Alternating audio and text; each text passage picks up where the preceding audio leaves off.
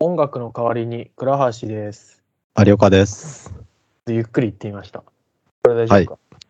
えこちらの問題です。話です。えっと、今回も、あの、まず最初に感想、ツイートでいただいた、ツイッターでいただいた感想を、はい。ちょっと拾いきれないので、一個だけパッと見で見えて。そんなあるえっと、いや、あの、2, 二週間に1回撮ってんじゃん、俺たち、これ。2本撮りしてるじゃん。溜まってんすか1週間前のやつは結構早く見つかるんだけど、2週間前ってなると結構探すのがめんどくさいんで。あタグとかがないんで、音楽の代わりにとかっていう。だからなんですけど、まあ感ー想タグつけてツイートししてください、皆さでもそれやっちゃうと、タグのツイートがめっちゃ少ないと恥ずかしいから、しない。ん。い いだろ、別に。そんな。気にするとこか、それ。えまあやってもいいかな。ちょっとやるかもしれません。はい音楽の代わりにタグ作ってくれても構いません。構いませんって上から見せてんだけど。あのーはい。一個一件だけ。はいえっとね中学の倉橋絶対嫌いなやつっていうのいただいて。間違いな いね。間違いない、そりゃ。まあ、あの前回の配信の回があの僕が中学校の時にすごいあのみんなが知らないことをひけらかしたりするのが好きだったとかっていう話をしてて、うんものすごいあのあ尺に触る嫌なやつっていうかなんか尺に触るそうやだつだよね。ねただただ腹が立つやつみたいなやつちょだっったとの生にきってる感じの。発表されてまあそれに対してあの感想だと思うんですけど、まあ、今中学生だからね。そうそうそう今の僕を嫌わないでいてくれたら嬉しいかなと前田敦子みたいなね。はい。えーっと、まあ、ちょうど中学校の時に前田敦子の AKB のブームありましたからね。えーっとはいちなみに僕はあの AKB だと一番あの横山由依が好きだったんですよね。いや、知らないですね。はい。名前しか。本当すごい僕は好きでしたね。な俺、篠田麻里子だな。まあ、篠田思まいり、う出ん、っしたわ。うん、篠田麻里子好きやったかも。ていうのはあるかな。まあ、そんな感じしか話の膨らみはないんですけどね。えーね。ということで、あ、でも指原がすごい好きだったな、もともと。そう。いや指原今もう相当まだ売れてるよねしかも今の方が可愛くない今も好きだけど俺指原のねそうはずっと好きだった気がするなんか握手会とか行ったことないけどテレビで出ててテレビでも見ないかまあ可愛いなと思っていたというまあそれぐらいみんなあるからあるでもうんまあ俺らのリアルタイムのアイドルっつったら AKB だもんねしかないからしかないねえー、といっても僕の中学校ではスーパーガールズってのが流行ってたんですけどね中 学知らないな僕もあのあ後にも先にも中学校3年生の一時期しか聞かなかったんでその名前をうんで聞いたことないわいやまあ感想をいただけてありがとうございましたというところではいありがとうございます聞いてくれてる人いるなっていうの嬉しいですね。あのー今ね、すごい皆さん、これが配信されてるのが、多分10月の23とかかなだと思うんですけうど、3だよね。えっと、ぜひね、ツイッターをやってる人、もしくはツイッターを見ることができる人に見てほしいツイートっていうのがあって、なんすかあの、まあ、ザグーっていう僕がやってるバンドのツイッターなんですけど、うんあのーえっとですね、なんすか10月18日の朝9時56分につぶやいたツイートですね。そうをちょっと、えピンポイントでそうそうそう、拝見していただきたくて、これですね、今ね、収録してるのが10月19日火曜日、えー夜9時16分、現在。えーリツイート数103件、えーいいね、 103そう、いいね、117件本当だなんですが、が、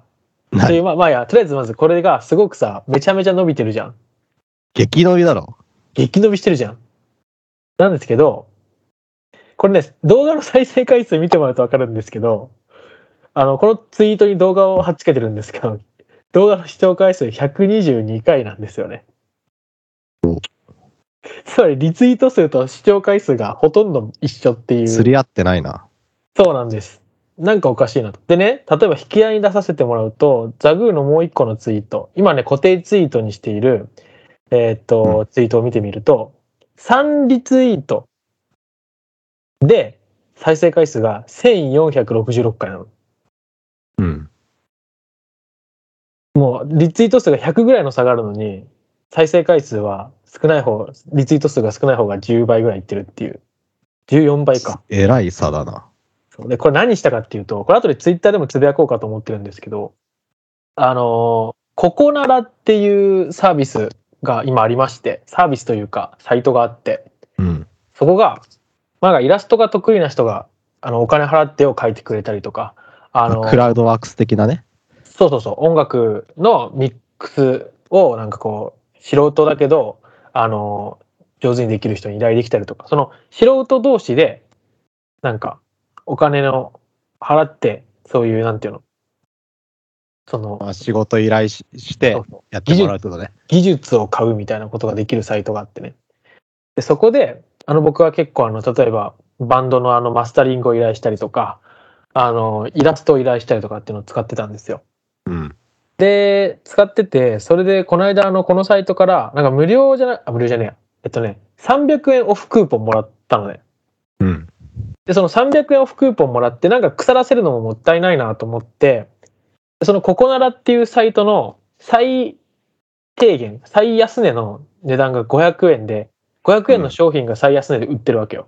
うん。例えば500円でなんかイラスト描きますとか、500円でなんか一曲ミックスしますとか、そんなのないとは思うけど、500円なんて。まあ、そううんいうサービスがあって。で、その中の一つに、500円で、あのー、ツイッターのツイートを拡散しますっていうサービスがあったの。うん。だから65リツイート以上確約みたいなの書いてあって。へえ。でも当然僕はバンドやってるので告知に、あ、これ65ツイリリツイート以上やってくれるなら、これやってもらおうかなと思って。まあ、安いもんだよね。そうそうそう。で、それこそ僕の友達であの、バンドをやってて、あの、YouTube の動画を、本当に広告出してるやつもいるんだけど、やっぱ彼らから聞くととんでもない額だったりするので、まあね。それと比べると安いね。 500円。しかも何がいいって500円も僕は高いなと。まあどうせ、やる前から分かってたん ですよ。うさんくさいなとは。それはそうです。まあまあまあまなんですけど、300円クーポンがあるから200円でできるんですよ。あ。なるほど。200円で65つリツイートか。だったら試してみてもいいかなと思って、うんまあ200円でで、試したんだ。で、今この100何リツイートになって、結果なんです。要はこの、もし今後ね、あの、ここならで、あの、ツイート拡散サービスを買おうとしてる人に、ぜひ、あの、実情を紹介したいんですけど、なるほど。まるで意味がないですね。 120回再生だもんね。103リツイート123か。とんでもない。例えば誰も見てねえよ。 リツイートしてくれてる人のアカウント見るとね、もうほんとしょうもないよ。あのね、なんかね、みんなで広げよう、ドーンと拡散とかっていうプロフィールで書いてある人とか、動画やツイート、本当を宣伝しますとか、もう拡散するためのアカウントいっぱい持ってる人が多分いるんで。じゃあ、なんか、そのツイートフォローしてる人は、みそう見る人じゃないというか。だから、フォローし合って、フォロワー、フォロー、フォロー、フォロワーを拡散して、あ、増やして、かさ増ししてうん、リツイートしてるだけっていう、どうしようもない、リツイート専門アカウントってことクソサービスですね、これ。うん。でまあ、でも、目に見えてた話ではあるけど。まあだから200円でやったんだけどね。そうの定価ではやろうとは思わなかったんだけど。うん。で、実際これでね、あの、YouTube の再生回数も今ね、このリリックビデオが23回の再生回数ということで、えー再生回数の伸びとしては、あの、ほとんどあの、これ言うのやってない時と変わらないんで、あの、じゃあ、ゼロか。効果ゼロってこと効果ゼロです。効果ゼロです。ので、買わないでいいと思います。で、ただなんか買うなら、なんかね、ここならちょっと面白かったのは、あのね、多分ね、地雷か地雷かじゃないかの見分けの一つとしてなるなと思ったのは、あの、拡散をしますっていう人と、閲覧数を上げますっていう人がいて、ああ、なるほど。拡散しますの人やっぱこういう感じが多いと思うんだよ。なんだけど、閲覧数上げますだと、うん。例えば結構詳しく見るとね、あの、私のフォロワーの人はアニメが好きな人が多いので、アニメファンにすごいアピールすることができますとか、うん。あそういうことが書いてあって、それは確かになと。だからレビューとか見てても、なんか結構効果出ましたみたいなのあったりして、まあ、その分やっぱね、しっかりしてるサービスは結構、結構なお金を取ってたから、まあ多うん分、それなりなんだろうなと思うんだけど。だからまあ、ビジネスとして成り立つものもあるんだろうけど、まあ200円で買うとこうなるよっていうことなるほど。ああ、結局、ある程度お金積まないと広告は意味ないってことか。そうだね。っていう感じでしたっていうちょっと報告です。ということで、うんえー、すご何なんだろう。オープニングすごく何気なく僕のバンドの新曲のリリックビデオの再生回数が23回ということを発表して、オープニングです。悲しいな。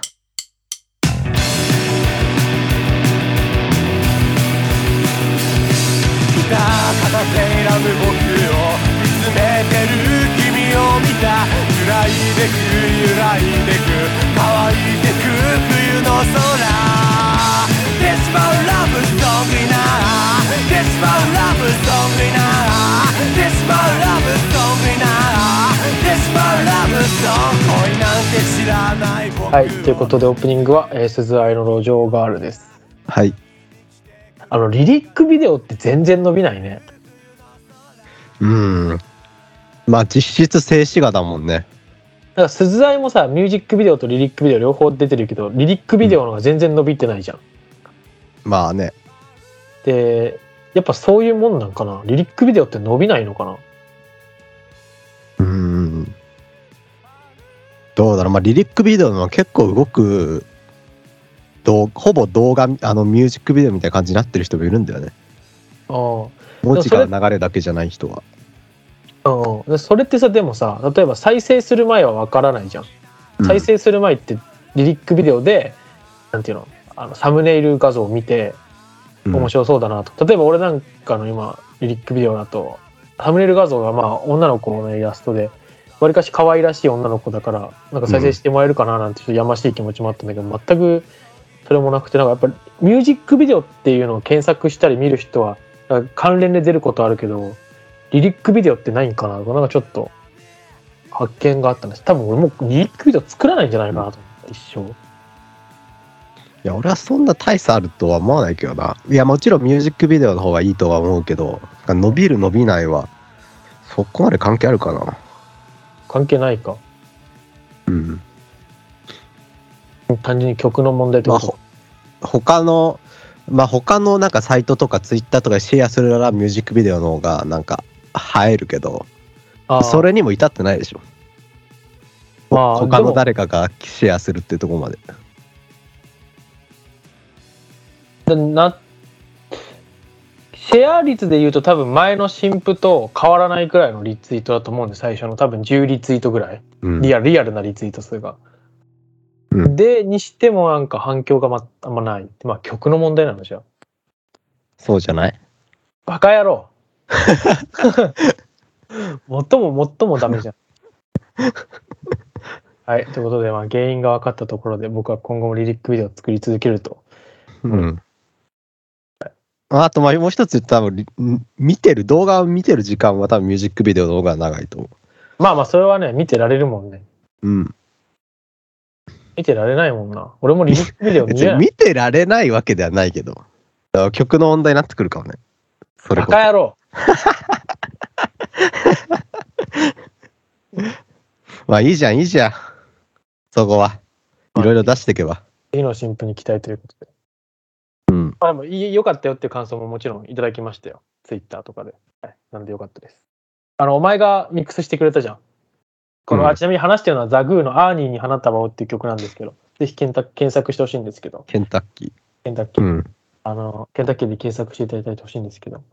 うん。あのーその感想、ツイッターでリプライくれた人が、あの、途中で、あの、がなり声になるところが良かったですみたいな。ああ、シャウトみたいな。そうあちゃんあれはね、君がミックスで調整してくれたじゃん。そうだね。まあ音量バランスみたいなのちょっとやったけど、あれで、無事のいい、あれが、こそこが評価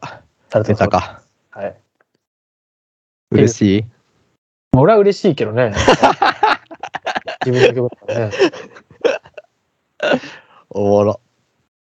喜んでんな。 しかし最近寒いですね。急すぎるよ。無理があるだろ。しかし最近急に寒くなって。でもまあ急に寒くなったね。もう俺もねこんな寒いなんか、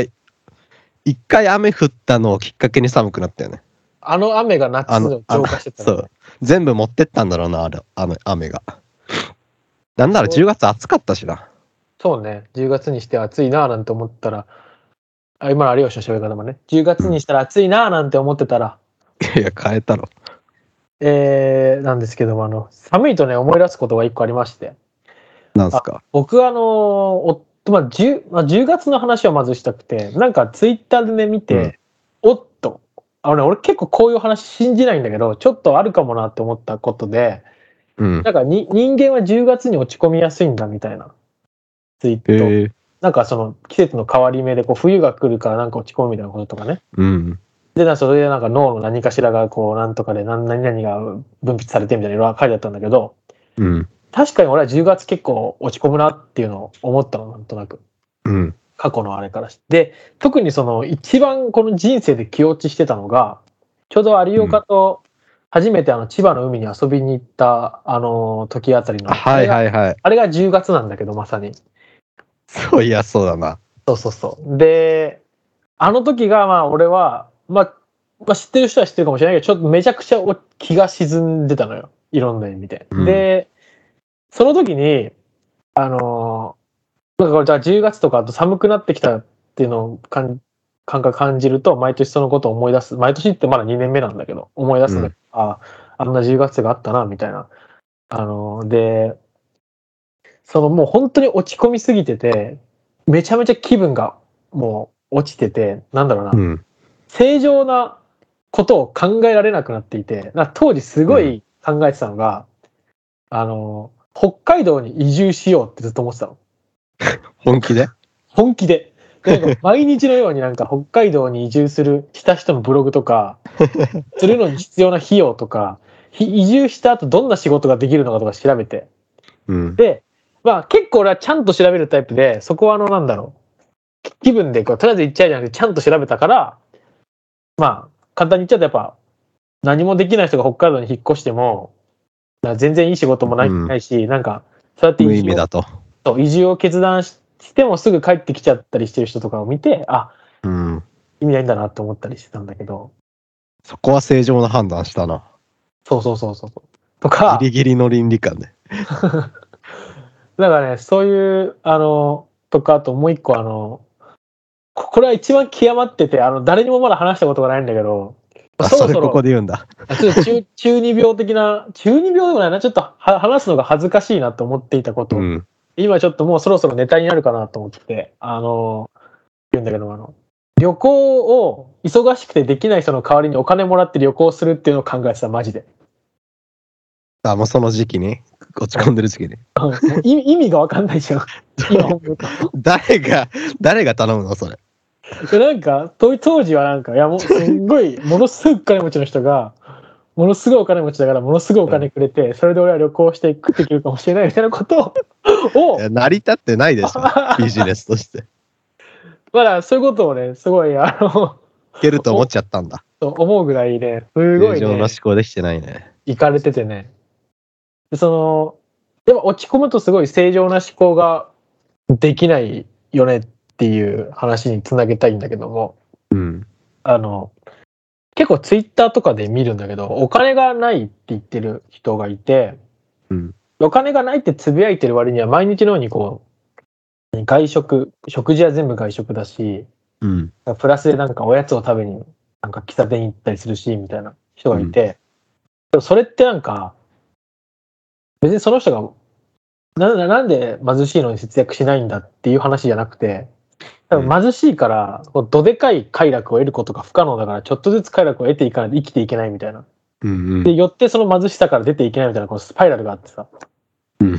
なんかあれをどうやったら抜けられるんだろうなって、こう、旗から見ててすごい思うっていう。別に俺も金持ちではないんだけど。うん。ぬ、抜けたいのかな、そもそも。それが、その小さな幸せで喜んでんじゃないのいやでも本人とかはマジでそれをやっててやっぱ唐突に唐突多分本人たちからすると唐突じゃないんだろうけどうん。急になんかあもうほんと死にてえわみたいなその冗談とかじゃなくてねうん。マジでもう仕事もうまくいかないし金もたまらないしなんか何もうまくいかないから死にてえみたいな滑ったりするからうん。あどうやって変えたらいいんだろうなって思う仕事うまくいかないから、なんかちょっとした贅沢をして、その場しのぎで生きてるってことか。そうでその場しのぎしちゃってるから結果な次のステップに行くようなあれがないというかお金たまらないとかわかんないけどさまあ、大きな何か変えるしかないね。まあ、仕事だろうな。そのなんかストレスの原因になってるやつをでも変な変える話しかないっしょ。か変えられなくねそう、そうなっちゃった場合。まあそういう人は変えられないだろうね。でしょうん。なんかあれすごいね、あの、ルあのど、どつぼにはまってるというか、なんかあれすごいね、どう、どうにかしてあげたいとまでは正直思わないけど、なんどうにかならないのもんかなと思う思うんだよね。自分もそうなっちゃうよって。いや、俺は多分なんだけど、なんだろうな。ならないっていうか、まあ、その、お前とまさに最初に会った頃あたりは、まあ、あそういう悩みでもなかったんだけど、まあ、いろいろ、まあ、バンドが売れないっていうのはやっぱ一番、ああったかな、しんどかったけどね。それとはまたちょっと違うじゃん。うん。まあ、同じなのかな、理想の生活にたどり着けないっていうの、点では。そうだね。まあ自分の思い描いてた理想とは違う状況になっちゃってるっていうのがストレスか。そうそう、それを解消するみたいな。で、なんか俺が結構あの落ち込んでた時にな、なんとかなった理由って、そうそうう、ん有岡と遊びに行ったりとか、あの時富士っていうすごい、あの、フットワークの極めて軽い男がいて、そいつとめっちゃ遊んだりとか、なんか友達と基本的に遊んでたのよ、俺。だかうん。らそ、なんかそれが、まあそれは大事かもね。じゃん。 うん。なんだけど、そういうことをさ、ネットとかでさ、あの励ましの言葉として、例えばなんか、彼女ができてから立ち直れましたとかさ、友達といっぱい、うんだから立ち直れましたっていうのを見ると、俺友達いないんだけどみたいな、彼女いないみ たいになってさ、それは多分解決策として認めてもらえないからさ、うん。すごいあの、なんだろ彼女作るは確かに。あでもまあ彼女作るそういうタイプの人ってその彼女作るまでの過程でかなりなんか気がめいちゃってできねえやってなってう、うんどんどん落ち込んでいく傾向にあるよねでだと思うイよ。メージとしては。うん、多分彼女ができるっていうのは、あれの話、その自分がある程度、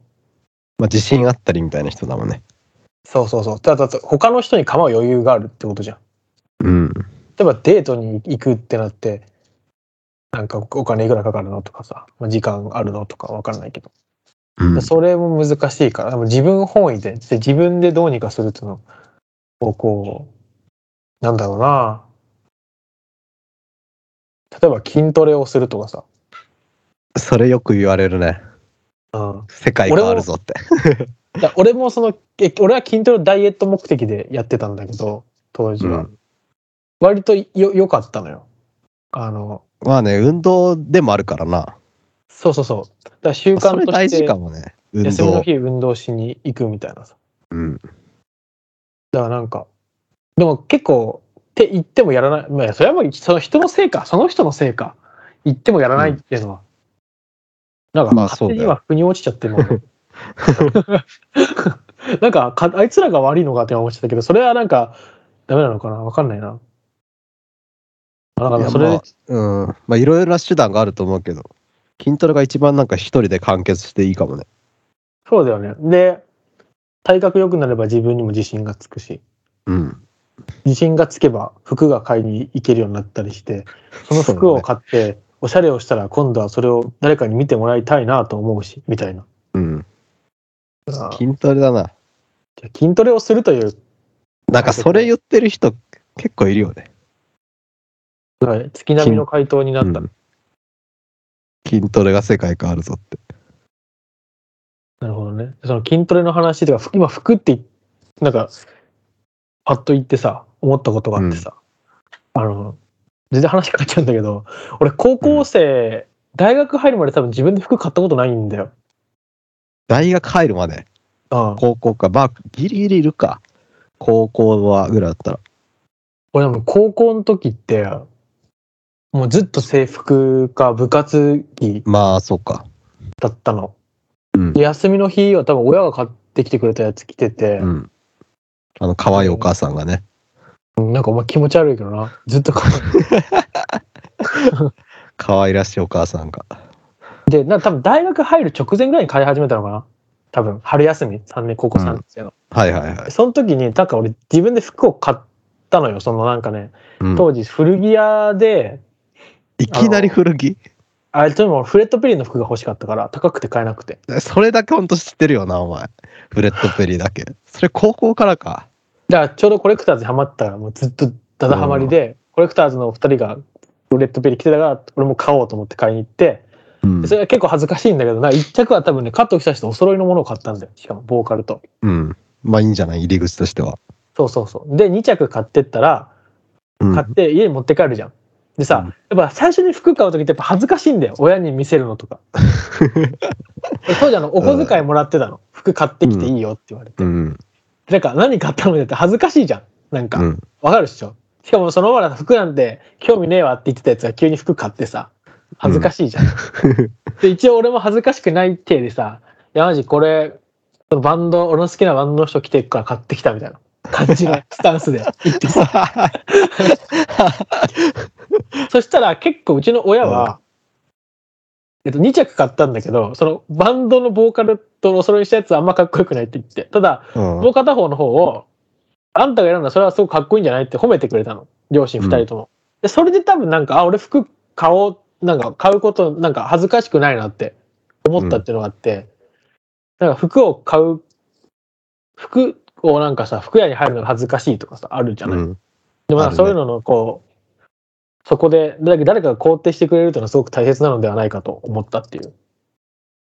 それは親の仕事だな。うん。っマジで。ていうね、そういう体験がね、まあ、ふと思い出した。うん。君は服を最初買うの恥ずかしくなかったがいいっていう話をしたかった。初めて服、初めて服買ったのは中学の時なんだけど、俺。早いね。うん。やっぱ早くね、ねえのか、普通か。あ自分ので、言ってて思ったけど。うん。まあ今じゃめちゃくちゃダサいけど、あの、その中学生が服買うのに御用達の店みたいなのがあってね、うん1000円ぐらいで買えて、うんまあなんか今今見たらダサいけどあの中学生からしたらかっこいいチェックのシャツとかなんかよくわからん襟のやつとかあってうんそそういう店にしてたんだけどそこに連れてってくれたやつがあの結構おしおしゃれなやつだったねうん。まあ、いたらそいつそういはうやつそうそうそいつはおにお兄ちゃんとかからよく服をお下がいでもらったりしててあの服のブランドとかすごいよくし知ってるやつなんだようん。でそいつと一緒に買いに行ってそいつが「あこれかっこいいじゃん」って言ったやつとかを買うみたいな感じだったねあー、その感覚はあるな。あったな。そうそうそうだからこないつそのがかっこいいって言ったらみたいなのあるね。そうそう自分の中であの基準がないからそうね、そうそう誰かに決めてもらうみたいなでそれこそそのバンドのボーカルが来てるからってもそれだもんね。そうそうそあ、そうだね。それは別に恥ずかしくなかったの。ういやそいつと一緒に入ったら恥ずかしくなかった一人で入るのは恥ずかしいけどあ、なんかそれ買ってさ、うんそいつといる時じゃなくて例えばそいつが全然いない時に着るとかそれこそなんかやっぱ親にが見るじゃん、洗濯とかしてもらうから中学生とかだったら親はね、うそんんなうん、基本いいじゃんって言ってくれるからああいやそれはやっぱそうなんだ親がダサいとか言ったことないな本当あでも一回あったな俺が自分でユニクロで選んだあのボーダーのシャツあこれ買い買いたいっつったら、なんか寝巻きみたいだよ、みたいな。いい のみたいな。言われた記憶はあるわ。でも俺、その時、強行突破した な。いや、俺、いいんだよ、みたいな。今日実際寝巻きみたいだったね。着なくなったわ。それは人から言われたからそう見えたのか、うん後から本当にそうだったのか分かんないけど、そうそうなっちゃうといや、多分本当にそうだったと思そうか服うの基準とかはあるな確かに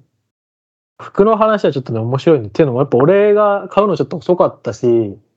結構長いことその後俺もね、あのー大学入って、結構友達と、俺の他の友達みんなおしゃれなやつが俺も多かったから、うん、彼らが良しとしたものに似たものとかやっぱ買ってたね。うんいや、大学もそういうだろうな。な他の人が着てる服、おしゃれなやつが着てる服を、うん。同じようなタイプの服を着出すみたいな。だから、サークル内でみんな同じような服着てるみたいな現象さ、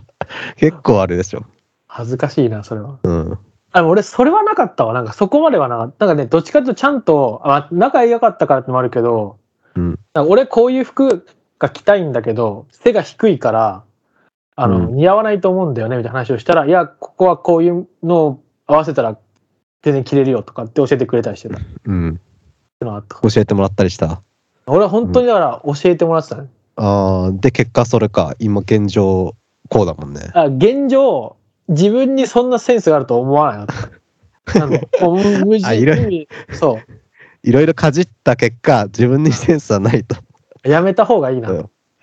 自分が選ぶのやめた方がいいってなったあなんか本当に誰が来てもかっこいいだろうなって服を買ったりもしくは誰が来てもかっこよくはならないしダサくもならないもう無味無臭のユニクロの T シャツを着りゃいいみたいなまあ、ことでそこは無難なとこではあるよね。なったというところでエンディングです、どうぞ。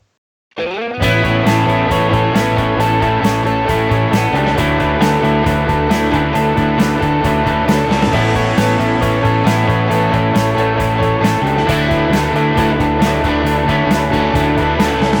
もううんざりだはいエンディングはザグーの「アーニーに花束」を流してもらって新曲かま。すか音源はなかったら、でもお前が持ってたのかそもそもうん。ははいい、で、ザグーのししゃくりが出ましたけど、新婦、アーニーに花束をが配信中です。カタカナでアーニーで、に花束、漢字ですね、花束をと、えー検索してもらえば出るので、今 YouTube リリックビデオ公開してたり、えー iTunes ストアとか、まあ Apple Music か、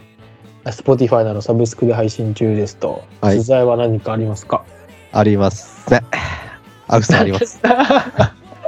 と、11月、まあライブちょっと開くんですけど、11月に、11月下旬に2本ライブがあって、はいなんか下北のサーキットのイベントと、あとこれはまだ、こう、あ、公開してるか。かし僕がいつもやってる柏ライブってところで、ザ・スクイット・ロードメンっていうバンドの企画ライブがあるので、ぜひ、どっちか見てください。 えっと、ユニゾンスク見に来てくエださアガーデンユニゾンスクエアガーデン柏ライブでやったらなかなかの事件だけどね。